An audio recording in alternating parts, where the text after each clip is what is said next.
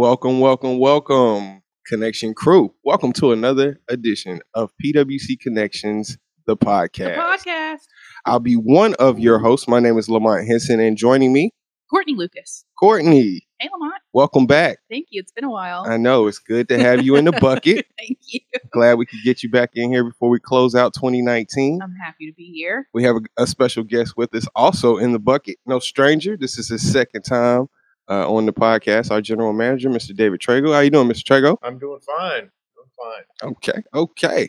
So, any uh before we get into what today's topic is, uh hopefully everyone is already done their holiday shopping, already ready for the new year. Well, if not, we're No, going to talk I'm not- about Not at all. Some things that are coming up for the future. And uh, everyone is always talking about spending. We're going to talk a little bit about savings. And we're talking the power supply contract yeah, today. The power supply contract. Okay, so we're going to talk power supply contract. Right. Um, some people may have heard a little bit about this, but Mr. Trego is going to break it on down. Okay. He's the expert. He's Oh, no, smiling. I'm far from that. he's the expert. so he's going to help us. Yeah. Mr. Trego, can you give us some background on this? Sure. Eh, As most of our customers know, we are a full requirements customer of Duke. We buy wholesale power from Duke, and then we distribute it to the to our customers. We have a contract with Duke that we signed uh, that was effective starting in 2012, and that contract has the ability to run all the way through 2042. Okay. So that gives us some stability as far as our power supply, which is a good thing. Right. But we, when we negotiated that contract, we have a couple of off ramps. That means that we could take a look at the market, and if we don't think that that agreement is meeting our needs or our customers' Mhm. needs, we could give Duke notice that we want to cancel. Okay. Okay. And that's a one way notice. Duke can't cancel, only we can cancel. So we have one of these dates coming up, and it's actually in 2024. And uh, our commissioners, and this has been a two year process, believe it or Wow. not. Yeah, it's it, it, it. Energy markets are very volatile and they're Mhm. very dynamic, so it takes a while to analyze them. But two years ago, our commissioners uh, told senior staff, myself, that they wanted to take a look at all of the different options before they made a decision whether or not they wanted to continue on the Duke contract or go out for bid for a new supplier. Okay. Mm, And that's a big thing. As you know, uh, our power supply contract is our biggest single expense. It's over $150 million a year. So Yeah. it's something that we really took seriously. So over that two year period, we did we took a look at the market with our consultant. Our consultant contacted potential suppliers and got indicative pricing. And indicative pricing for those uh, out there is not a bid, but you ask them what would the pricing be if you bid Okay. because we didn't do a formal process, but that gives you the ability to compare all of the options. And what we compared the various options to, and we eliminated some options, by the way. For example, one of the options could have been we could have built a brand new power plant Oh, to okay. supply everything, but that costs about a half a billion dollars. So we took that option off the table. And I would imagine it takes a while. It ta- and well, that's why we started the process, to, uh, you know, this early, even though the contract doesn't end until 2024. Because if that was a viable option, that takes four or five years to do. So you have to start this process early. So, so what we did was we did the analysis, but what we found out very early was that the current terms of our Duke contract was not in the money.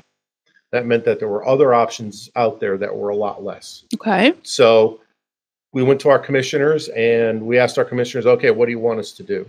And basically they said, look, you know, we're ready to go out with a new bid, but why don't you contact Duke and see if they can amend the agreement because we have a long term relationship with Duke.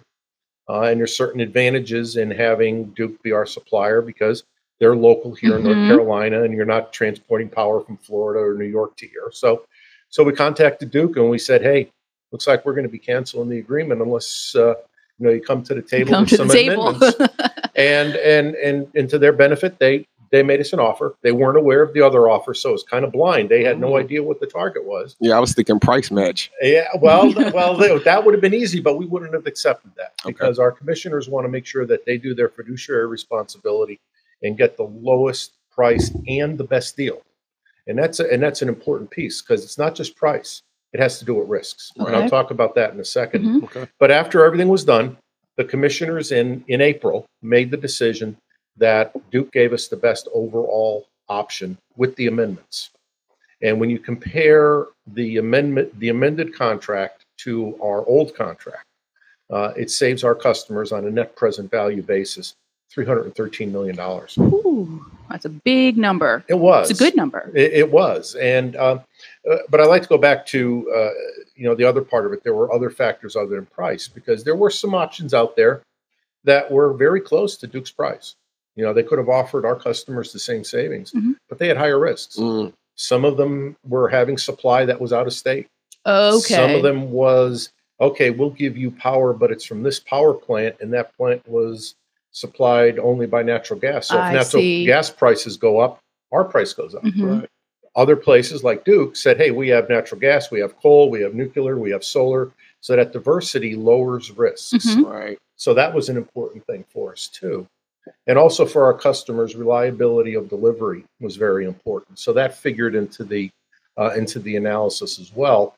And with Duke, contractually, we have been able to negotiate what's called native load status. And what that means for our customers is Duke treats PwC as a wholesale customer, just like they treat their own retail customers. Oh, okay.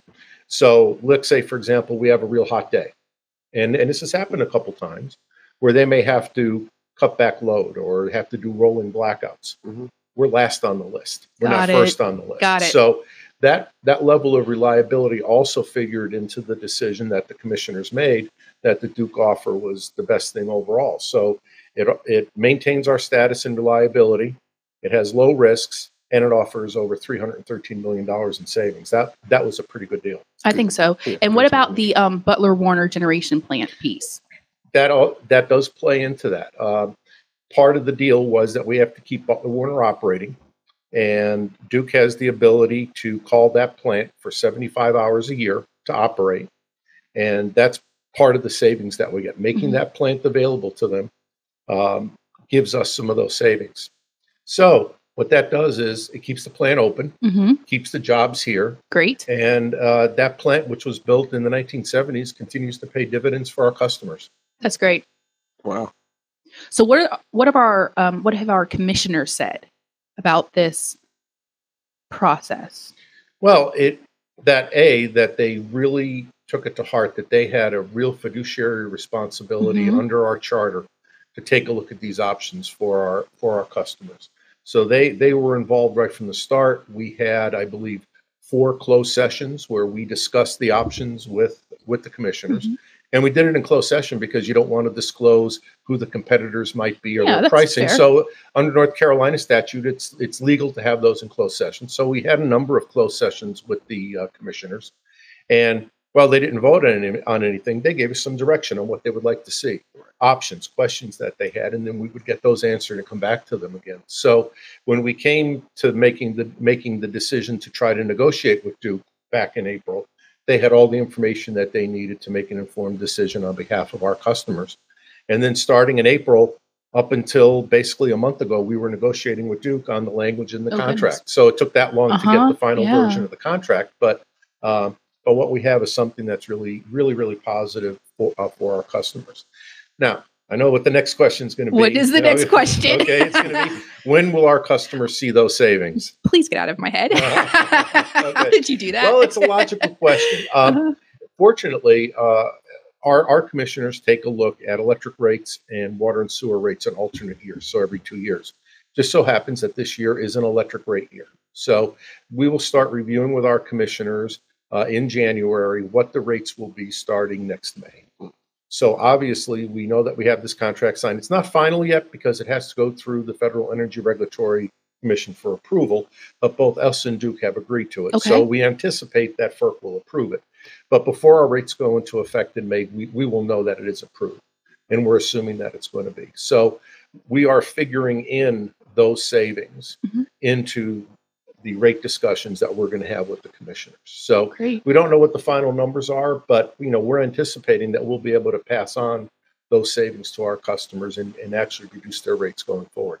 Now, again, that 313 million is net present value. That's spread out between now and 2042. Yeah. Right. And the amount of the savings each year changes a little bit. So, you know, customers aren't going to see you know zero a windfall. bills. Yeah, well, it, but but we think what we'll be able to do is provide them long-term stability and rates that are very competitive, and they will definitely be lower than they otherwise would have been. Great. So would this contract not need to be revisited until maybe around like 2038? Well, here, here's here's another bit of good news. Okay. Uh, we were able to negotiate with Duke in this amendment that we can take another look at it in 2032 Mhm. because electric markets can change. All Right. it takes is sure. you know uh, natural gas prices to spike or the dynamics to change or you know the federal government changed one law that changes the entire market. So we wanted the ability to, again to have another one of those off ramps that we could take a look at the market and say, Mhm. okay, is this still a good deal for our customers, or do we need to back out and maybe renegotiate it again? Mhm. So we have the ability uh, in 2032 to to get out of the agreement again.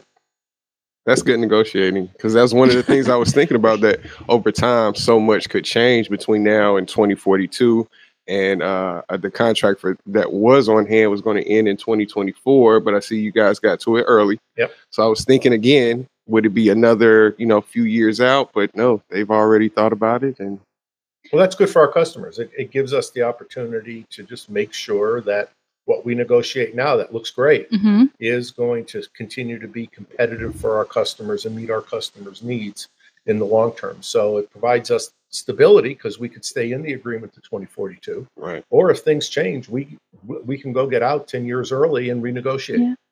2042 is my retirement year. Mm.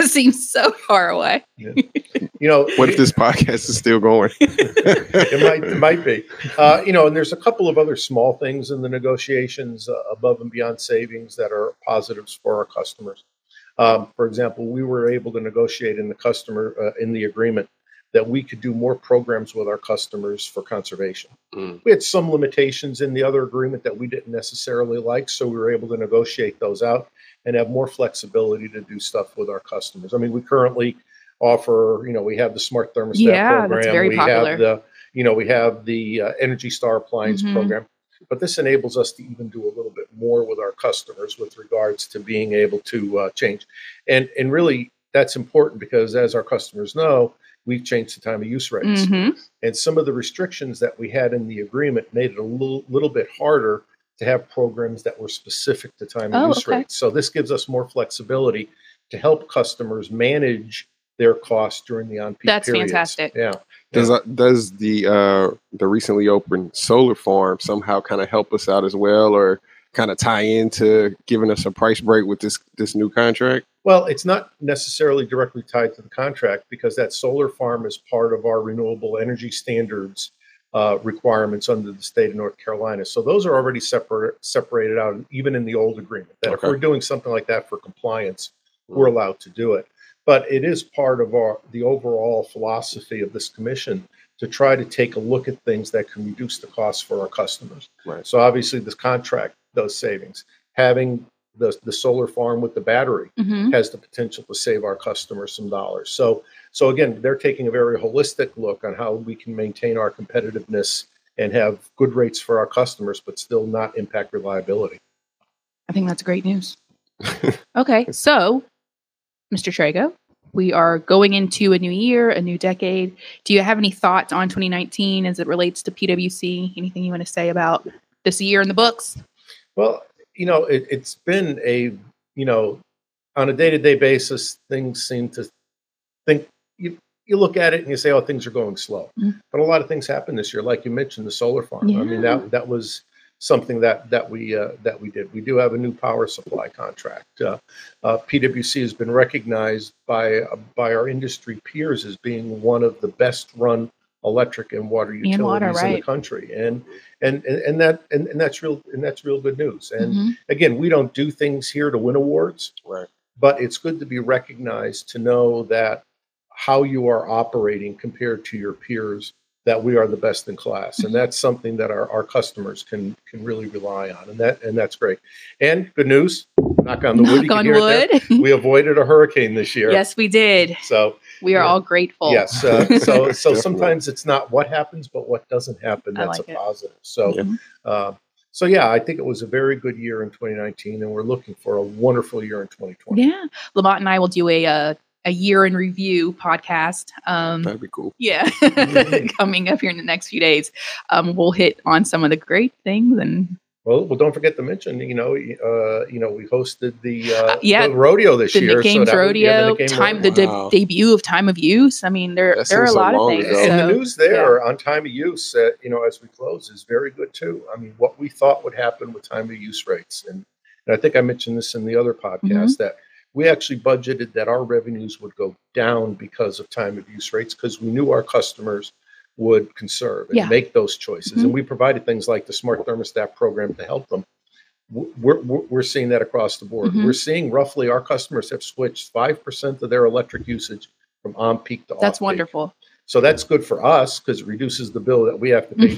due, Right. and it also saves them on their bill. So it's a win-win situation. So if you take, you know, you take that and the and like we're talking about the power supply contract, things are looking up for our customers and being able to have tools to manage their electric bills and also, you know, make sure that from our perspective, we're offering our customers the lowest rates that we can. Sounds good to me. Yeah, well said. All right. Before we wrap it up, anything on the New Year's resolution list? I don't do them. Yes, yes. Um, so when I do my laundry, Mhm. I'm really good at moving from washing machine to the dryer. Okay. I am not great at folding and putting away. So my New Year's resolution will be to fold the clothes, hang, put them on hangers. Right. Don't just leave them in the chair. Okay.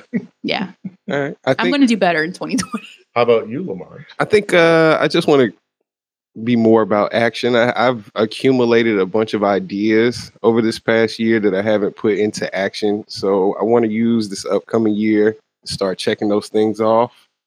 And I've already accumulated the list, so it won't be hard to uh, see what it is to work at.